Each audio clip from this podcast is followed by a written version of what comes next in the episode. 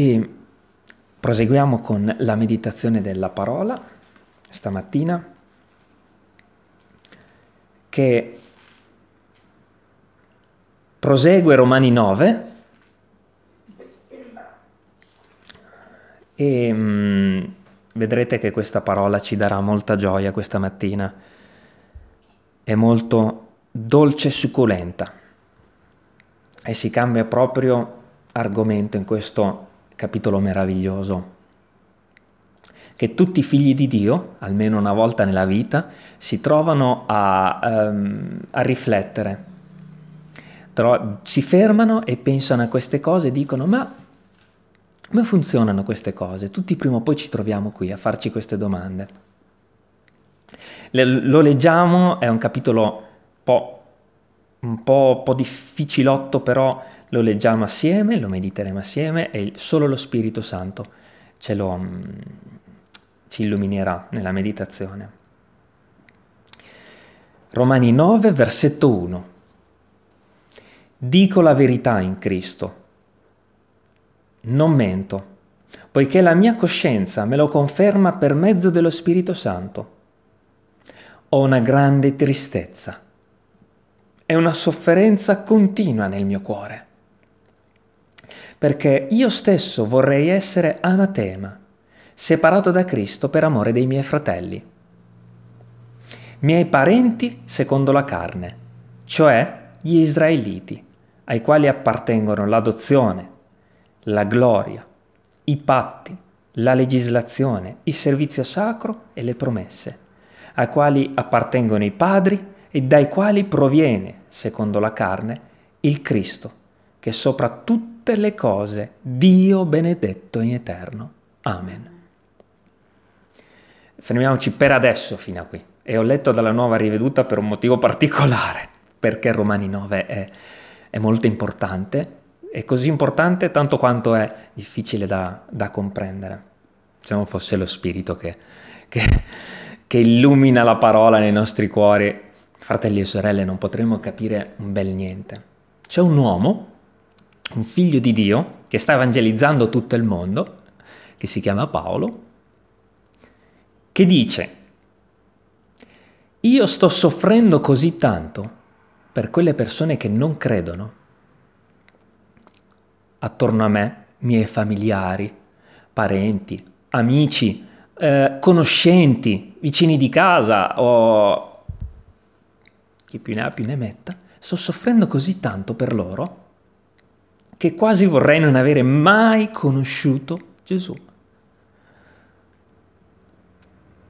Pensate quanto può essere grande la sofferenza che può provare l'uomo perché qualche conoscente, qualche parente o qualcuno attorno a lui non crede.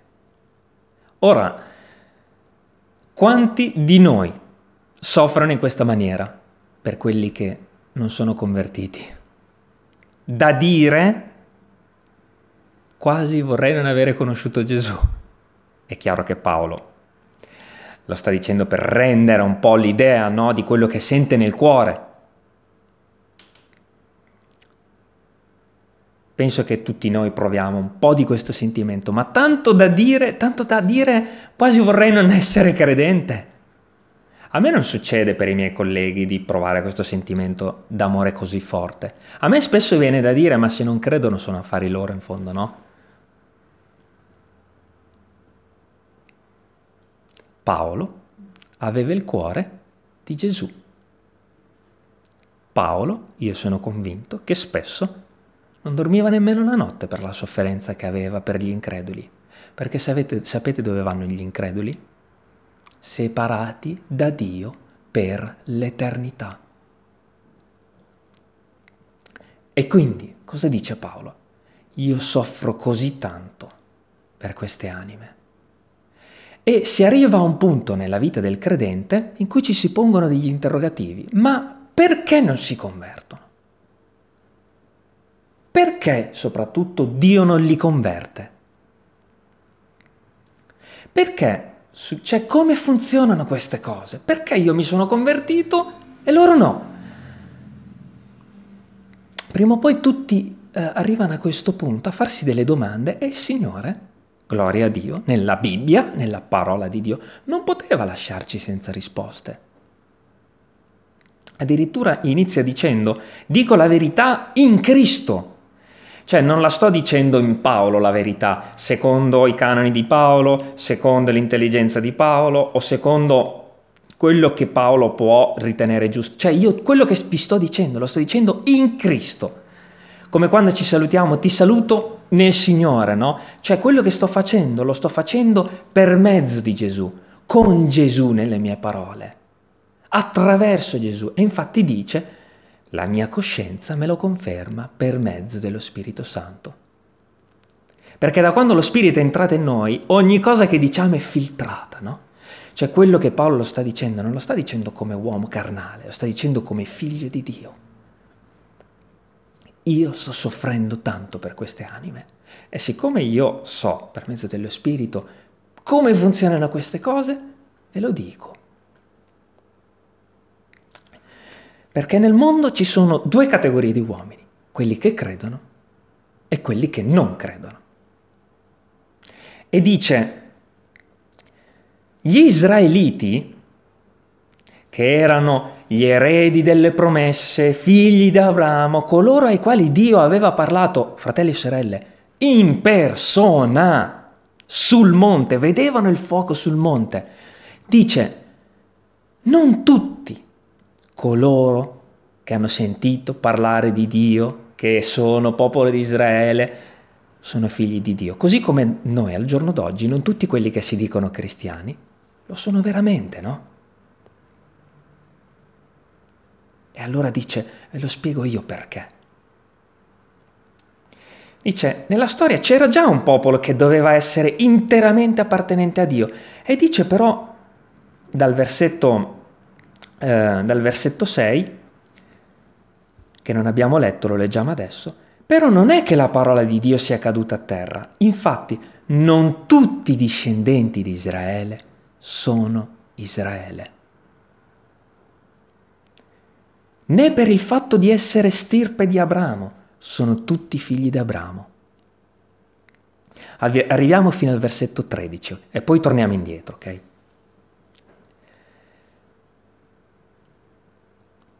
Né per il fatto di essere stirpe di Abramo sono tutti figli di Abramo, anzi è in Isacco che ti sarà riconosciuta una discendenza. Cioè non i figli della carne sono figli di Dio, ma i figli della promessa sono considerati come discendenza. Infatti questa è la parola della promessa. In questo tempo verrò e Sara avrà un figlio.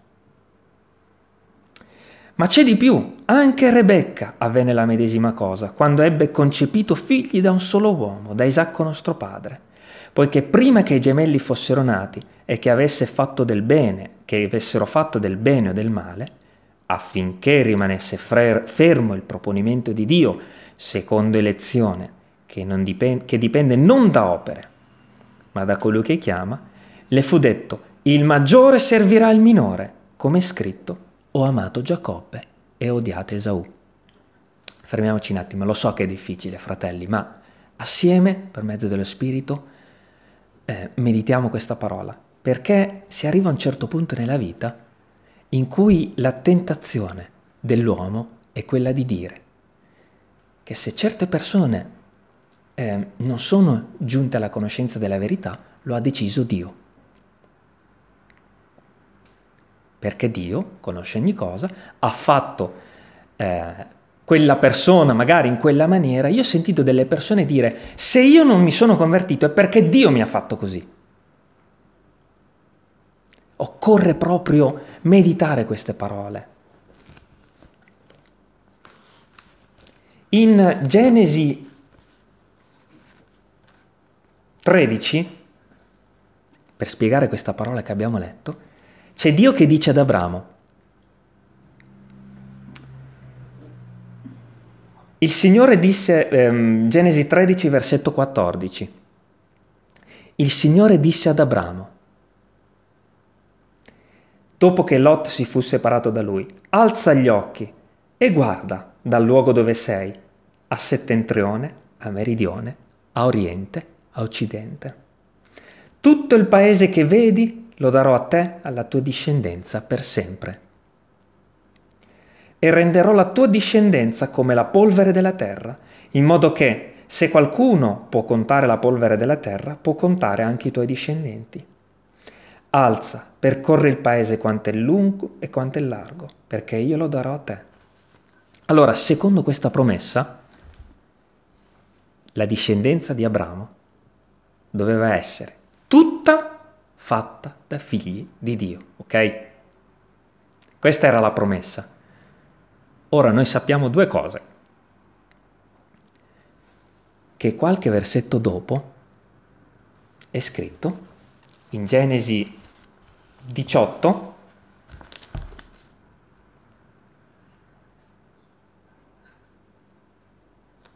versetto 10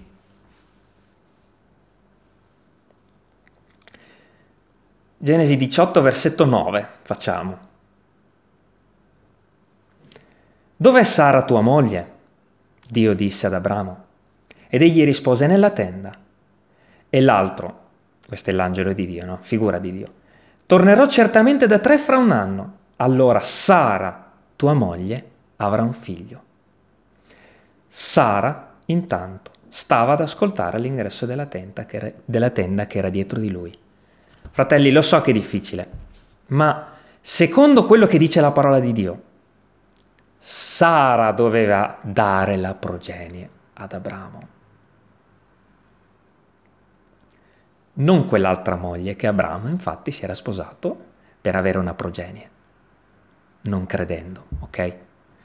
E secondo quello che dice la parola di Dio, la tentazione dell'essere umano nel corso della storia, anche con il calvinismo, è stata quindi Dio decide tutto, chi è figlio della promessa e chi non lo è. Se Dio ha creato ogni cosa, ha creato anche i credenti e ha creato anche i non credenti.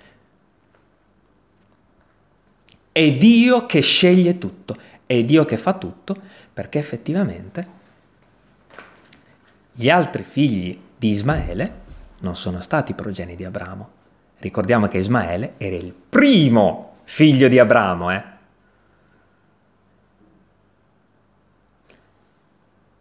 E quindi dice, una seconda volta è successa questa cosa nella storia. Da Abramo è venuto Isacco. Isacco ha avuto due figli. Ha avuto due figli che erano uno Giacobbe e uno Esaù. E dice questa parola, prima ancora che i due bambini avessero fatto qualcosa di male o di bene, Dio scelse chi? Giacobbe. E ancora la tentazione, soprattutto nel, calvinismo, è quella di dire allora è Dio che sceglie chi si converte.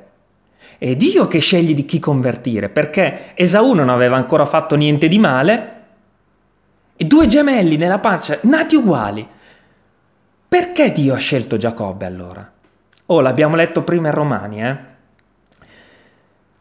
Ma, ehm, ma c'è di più, versetto 10, Romane 9, 10. Anche Rebecca avvenne la medesima cosa quando ebbe concepito figli da un solo uomo, da Isacco nostro padre, poiché prima che i gemelli fossero nati e che avessero fatto del bene o del male, affinché rimanesse fermo il proponimento di Dio secondo elezione, che dipende non da opere, ma da colui che chiama, le fu detto il maggiore servirà il minore, cioè Esaù, sarebbe stato sottomesso a Giacobbe. E quindi, giustamente, la tentazione è quella di dire è Dio che ha scelto, sta a Dio chi si converte e chi no, chi è progenie, chi è credente e chi no. È vero che la tentazione viene leggendo Romani 9 e guardando alla storia perché Ismaele, pro- Dio aveva promesso ad Abramo che la sua discendenza sarebbe stata come le stelle del cielo. Ok? Parlando dei credenti spirituali. E Ismaele però in realtà è stato un nemico di Dio.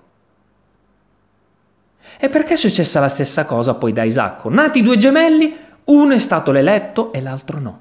Israele, le dodici tribù vengono da Giacobbe, eh? non da Esaù. Perché al giorno d'oggi Dio ha convertito me e non magari mio figlio. Perché al giorno d'oggi Dio ha convertito mag- me e magari non mio padre?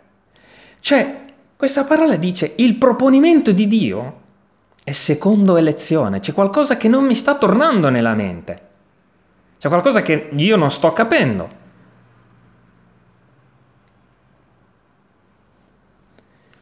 E occorre veramente essere, prendere la parola, l'Antico, il Nuovo Testamento, le lettere, i Vangeli, l'Apocalisse, fare così, sommarle perché la somma della parola di Dio è la verità. Perché? Perché Romani 8 dice queste semplici e illuminanti parole. Romani 8, versetto 27.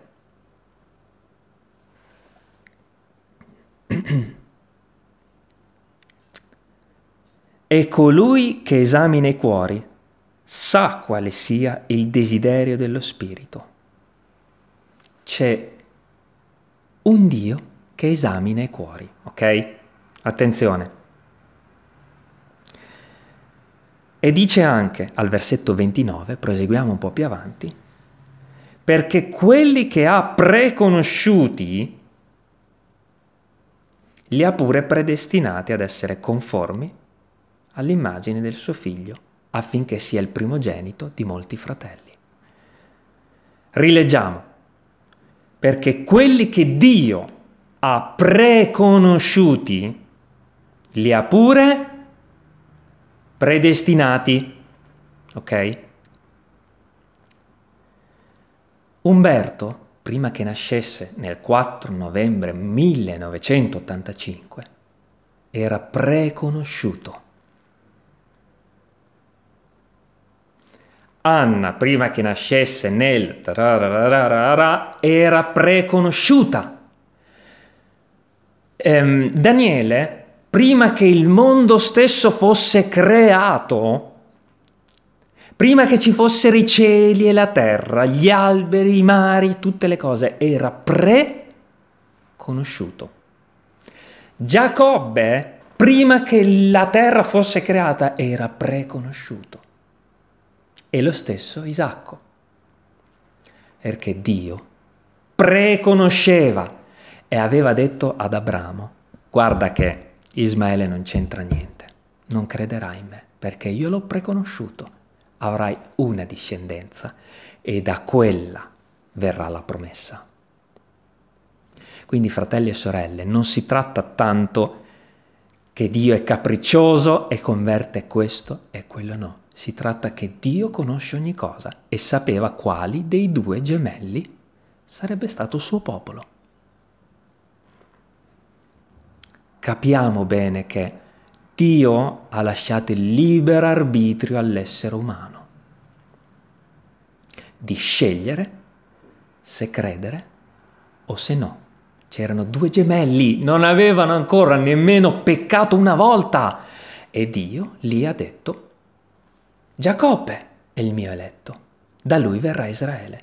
Allora, gli stessi religiosi, Dio decide tutto. Infatti i farisei, sapete cosa dicevano? Siccome Dio ha scelto Israele, siamo solo noi il popolo di Dio, perché Dio ha già scelto. Non funziona proprio così. Dio preconosce e quindi predestina chi? Quelli che ovviamente, cioè il cielo, prima che il mondo fosse creato, ok? In cielo Dio sapeva già che ci sarebbe stato il mio posto perché mi preconosceva, ma perché lui lo sapeva già. Ok? Dio ha predestinato ovviamente quelli che preconosceva. Se tu, Pietro, a te piace la Formula 1, anche ai nostri cari fratelli, eh, Daniele è famiglia, se tu sai, se tu sai come finisce una gara e Anna no. Vince sempre quello. Vabbè, al momento sì.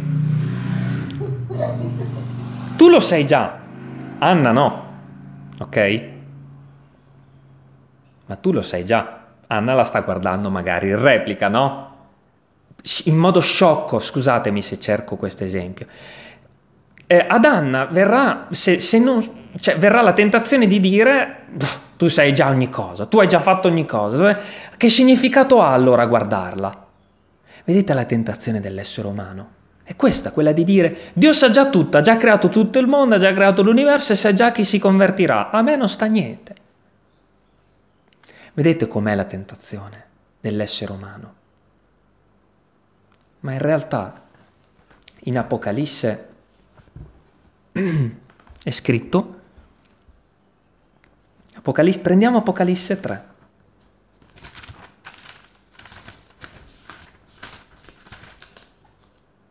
Apocalisse 3, versetto 9. Guardate quanto è dolce Dio. Apocalisse 3, versetto 9. Eh, versetto 5. Fratelli, questa parola è dolcissima. Chi vince sarà dunque vestito di vesti bianche della vita e confesserò il suo nome davanti al Padre mio e davanti ai suoi angeli. Chi vince sarà dunque vestito di vesti bianche e io non lo cancellerò dal libro della vita. Fratelli, nonostante Dio sa se quell'anima accetterà Gesù o no, Dio fino all'ultimo dei suoi giorni o fino a quando non rifiuterà di credere, non lo cancellerà. Cioè, nonostante Dio sa già se quell'anima entrerà o no nel regno dei cieli, non l'ha depennata dal libro della vita, è scritto. Cioè, i non credenti in questo momento nel mondo sono scritti nel libro della vita. Non è che Dio ha già scelto, quando ha creato il mondo, quali cancellare e quali no. Se io ho un amico o un collega che non è credente, Dio sa già se si convertirà o no, perché lo ha preconosciuto e predestinato quindi, ma è ancora scritto nel libro della vita. Cioè, ma ci rendiamo conto di quanto Dio è buono? Dio potrebbe dire, se io so che non si convertirà mai, lo cancello già all'inizio.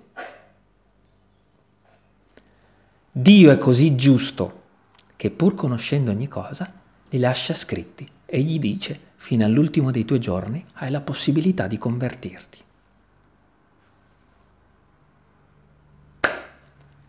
Ma riusciamo a immaginare quanto è lungo, largo e profondo l'amore di Dio? Cioè, Saddam Hussein era scritto nel libro della vita. E Dio poteva dire, io so che non si convertirà mai, poi Dio sa se magari si è convertito prima di morire. Ho fatto un esempio con un nome, forse non avrei dovuto farlo perché non è giusto, no, non so se si è convertito, ma i più grandi terroristi, Hitler era scritto nel libro della vita e ha rifiutato e quindi Dio cancella. Ma quanto è giusto Dio? Da dare la possibilità di entrare nel regno dei cieli anche a coloro che sa non accetteranno Gesù.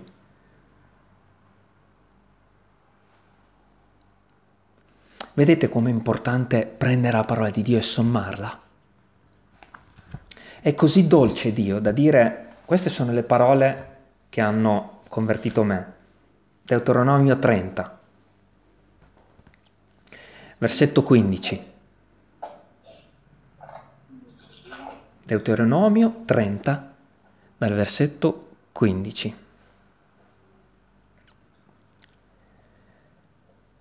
Vedi, dice Dio, io metto oggi davanti a te la vita e il bene, la morte e il male, davanti a tutti gli uomini. Poiché io ti comando dà il comandamento a tutti gli uomini, anche ai non credenti dà il comandamento. Ti comando oggi di amare il Signore, il tuo Dio, di camminare nelle sue vie, di osservare i suoi comandamenti, le sue leggi e le sue prescrizioni, affinché tu viva e ti moltiplichi e il Signore, il tuo Dio, ti benedica nel paese dove stai per entrare, per prenderne possesso. Ma se il tuo cuore si volta indietro e se non ubbidisci, ma ti lasci trascinare a prostrarti davanti ad altri dei, a servirli, io vi dichiaro che oggi certamente perirete, non prolungherete i vostri giorni nel paese del quale state per entrare in possesso passando il Giordano. Da queste, dal versetto 19, viene un'altra parola molto bella. Io prendo oggi a testimoni contro di voi il cielo e la terra, che io ti ho posto davanti, la vita e la morte, la benedizione e la maledizione. Scegli dunque la vita. affinché tu viva, tu e la tua discendenza. Amando il Signore, il Dio tuo, ubbidendo alla sua voce, tenendoti stretta a Lui. Ma se Dio ha già scelto ogni cosa e ha già preconosciuto e predestinato tutti gli uomini, che senso ha che Dio dica altresì queste parole? Scegli dunque la vita, no?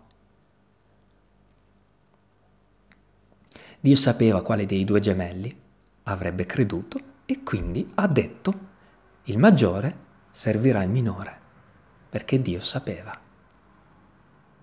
Non è che Dio ha già scelto tutto e ha condannato e ha fatto nascere gente che non entrerà nel regno dei cieli. Quelle persone hanno scelto di non entrarci, ahimè. Perché c'è una parola che è predestinazione, che se è separata dal preconoscere di Dio, prende un significato che o no? Dio ha predestinato tutti, quindi no, Dio ha predestinato quelli che ha preconosciuto. Cioè a quelli che ha preconosciuto ha preparato una casa nel cielo da, vi- da abitare. A quegli altri no, è ovvio, perché sapeva che non avrebbero creduto, ma lui non li ha cancellati finché non l'hanno voluto loro dal libro della vita.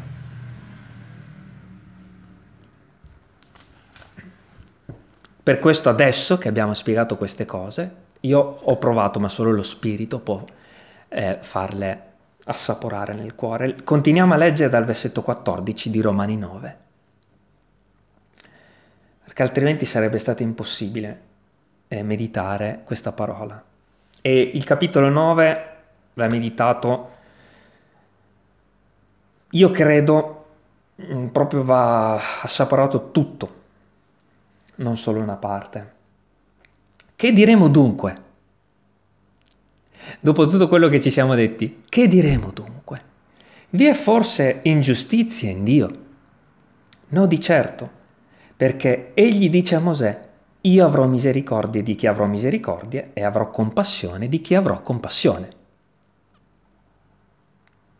E allora la gente dice, ma se è Dio che ha compassione di chi vuole lui, Fratelli, ha compassione di chi avrà compassione, di chi avrà, avrà misericordia di chi avrà misericordia, ma non nel senso che sceglie lui a chi farla. Fa misericordia a coloro che accettano Gesù, no?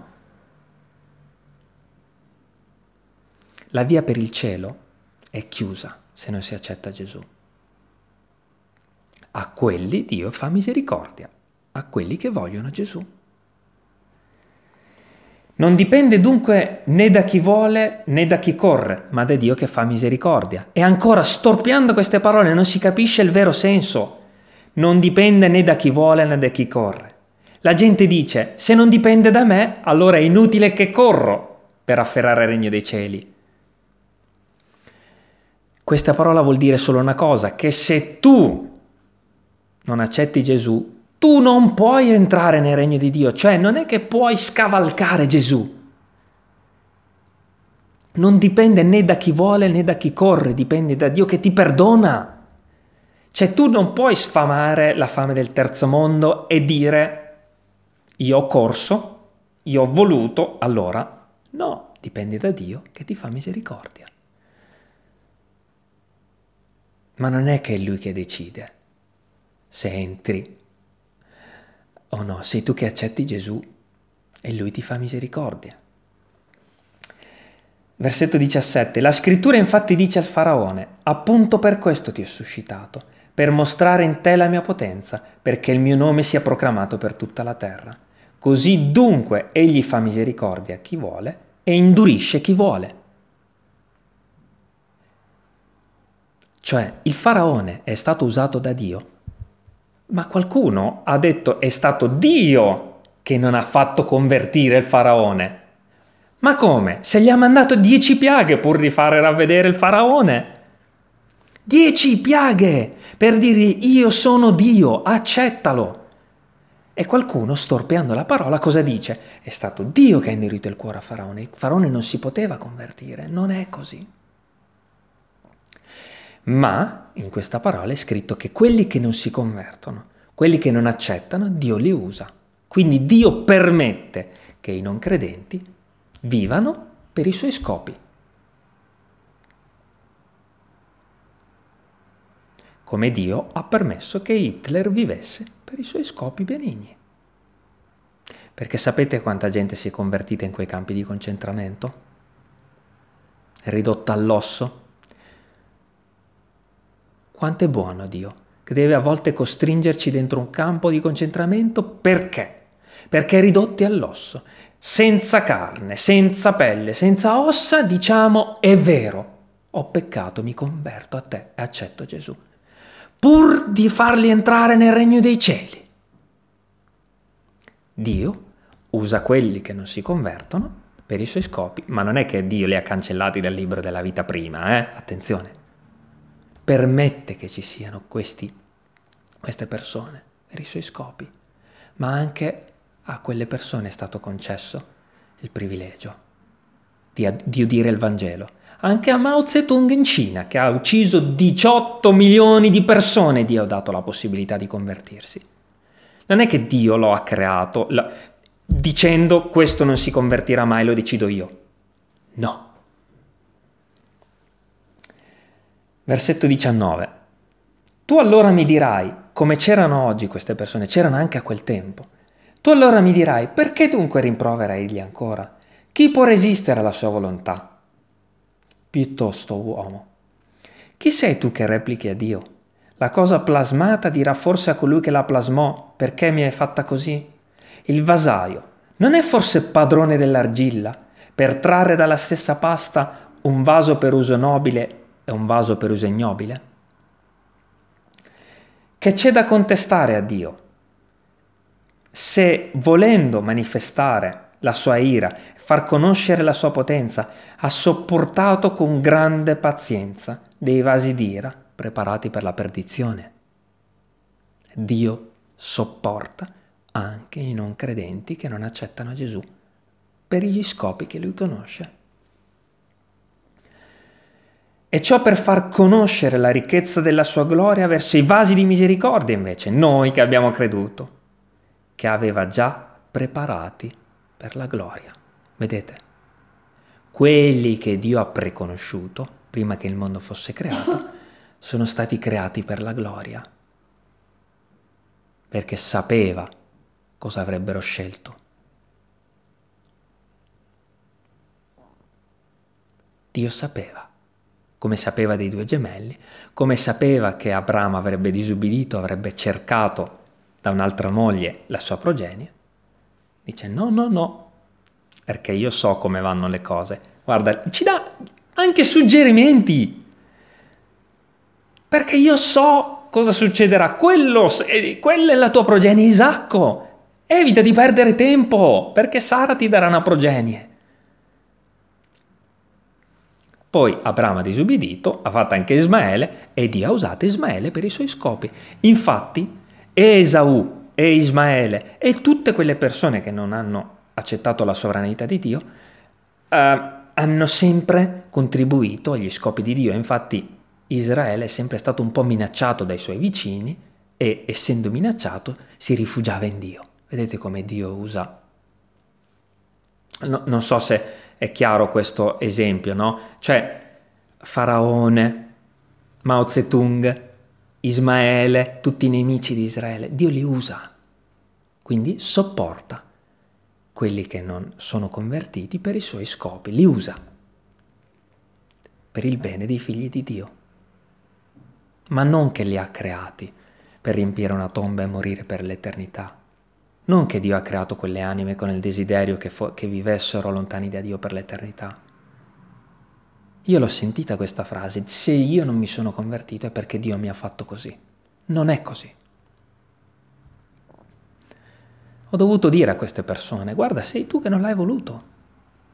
No, no, in Romani 9 c'è scritto che Dio fa il vaso per uso nobile, il vaso per uso... No, devi leggerla tutta la Bibbia. Perché in Apocalisse, come abbiamo letto prima, tu sei scritto nel libro della vita e se tu non ti converti, sarai cancellato.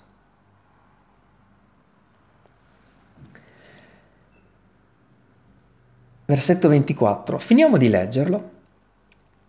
Cioè, verso di noi, che egli ha chiamato non soltanto fra i giudei, ma anche fra gli stranieri. Così egli dice appunto in Osea, chiamerò mio popolo quello che non era mio popolo, e amata quella che non era amata.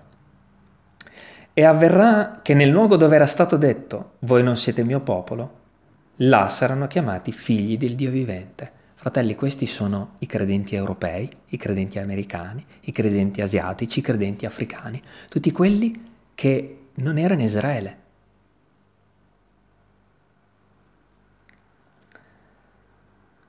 Isaia, versetto 27, poi esclama riguardo a Israele, anche se il numero di figli di Israele fosse come la sabbia del, male, del mare, solo il resto sarà salvato perché il Signore eseguirà la sua parola sulla terra in modo rapido e definitivo. Come Isaia aveva detto prima, se il Signore degli eserciti non ci avesse lasciato una discendenza, saremmo diventati come Sodoma, saremmo stati simili a Gomorra. E io credo che Paolo scrivendo queste parole stesse proprio pensando nel suo cuore ma perché queste persone si rifiutano di accettare Dio, di accettare Gesù? E dice, se il Signore degli eserciti non ci avesse lasciato una discendenza, saremmo divenuti come Sodoma, saremmo stati simili a Gomorra, un popolo che era nato da Dio, da Abramo, Isacco, Giacobbe, che alla fine pensava di essere privilegiato, ma non lo era, perché bisogna sempre credere in Dio. Non si acquista un diritto alla nascita, non si acquista un diritto per una religione, non si, non si acquista un diritto per un battesimo, non si acquista un diritto per nulla che non sia credere. Che diremo dunque? Versetto 30. Diremo che degli stranieri, cioè noi, i quali non ricevevano, non ricercavano la giustizia, hanno conseguito la giustizia la giustizia che deriva dalla fede. Mentre Israele, che ricercava una legge di giustizia, non ha raggiunto questa legge, perché pensava che dovessero essere salvati per o per opere o per, perché erano popolo eletto. Non l'ha ricercata per fede, ma per opere. Essi hanno urtato nella pietra d'inciampo. Chi è la pietra d'inciampo? È Gesù. Come è scritto, ecco, io metto in Siano un sasso d'inciampo, è una pietra di scandalo, ma chi crede in Lui non sarà deluso. Amen. Spero sia chiaro quello che abbiamo meditato questa mattina per la grazia di Dio, cioè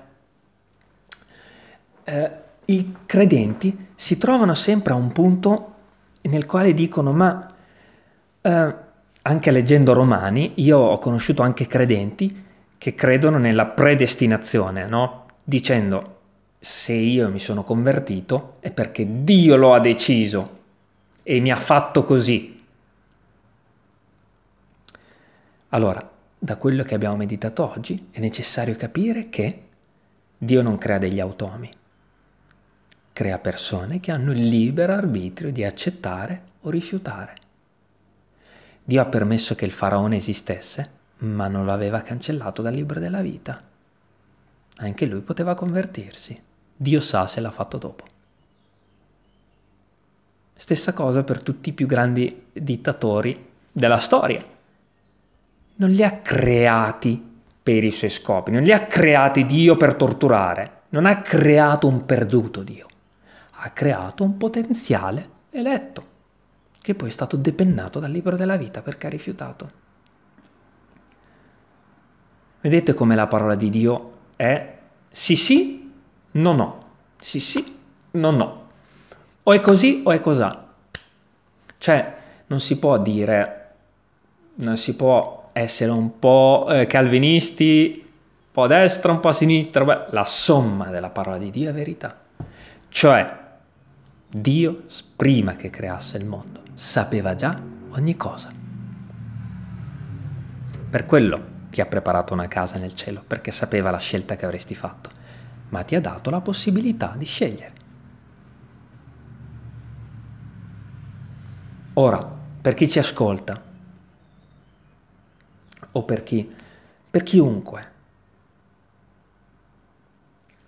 la scelta sta a te. E quando ci, parla, quando ci troviamo a parlare con qualcuno, diciamogli proprio queste parole di Deuteronomio 30. Io ti pongo oggi la vita e il bene, la morte e il male. La vita e la morte, il bene e il male, scusate. Scegli dunque la vita perché Dio non ti ha fatto così. Cioè, non ti ha fatto non credente. Non credente sei tu, che hai scelto. Dio ti ha fatto uomo, con una coscienza. Anche c'è, guardate la bontà di Dio, il Signore ha messo anche nei non credenti la coscienza.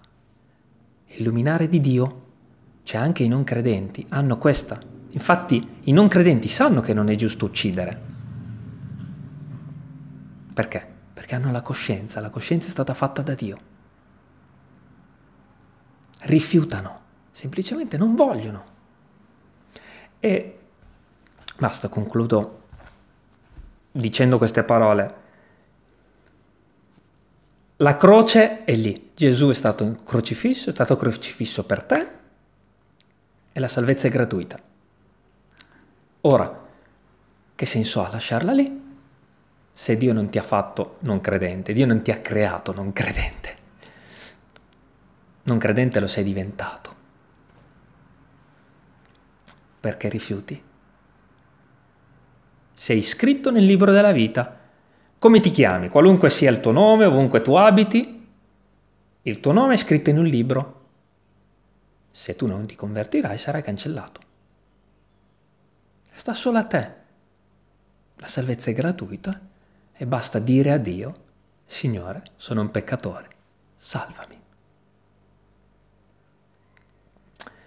Che Dio illumini la sua parola nel nostro cuore. So che è difficile, Romani 9, Alcune persone ci hanno messo anche dieci anni della loro vita a comprenderle, quindi non si può in una domenica, eh, no? Però è importantissimo no? parlarne, perché? Eh, perché magari posso riascoltare la parola, capirla, comprenderla. Poiché quelli che Dio ha preconosciuti, li ha pure predestinati. Cioè io so che scelta farai, ma sei libero. Guardate la bontà di Dio. E aggiunge una parola. Non ti ho ancora cancellato dal libro della vita, nonostante so la scelta che farai. Ma quanta bontà! Miei amici, colleghi, chiunque conosco, sono scritti nel libro della vita. Gloria a Dio.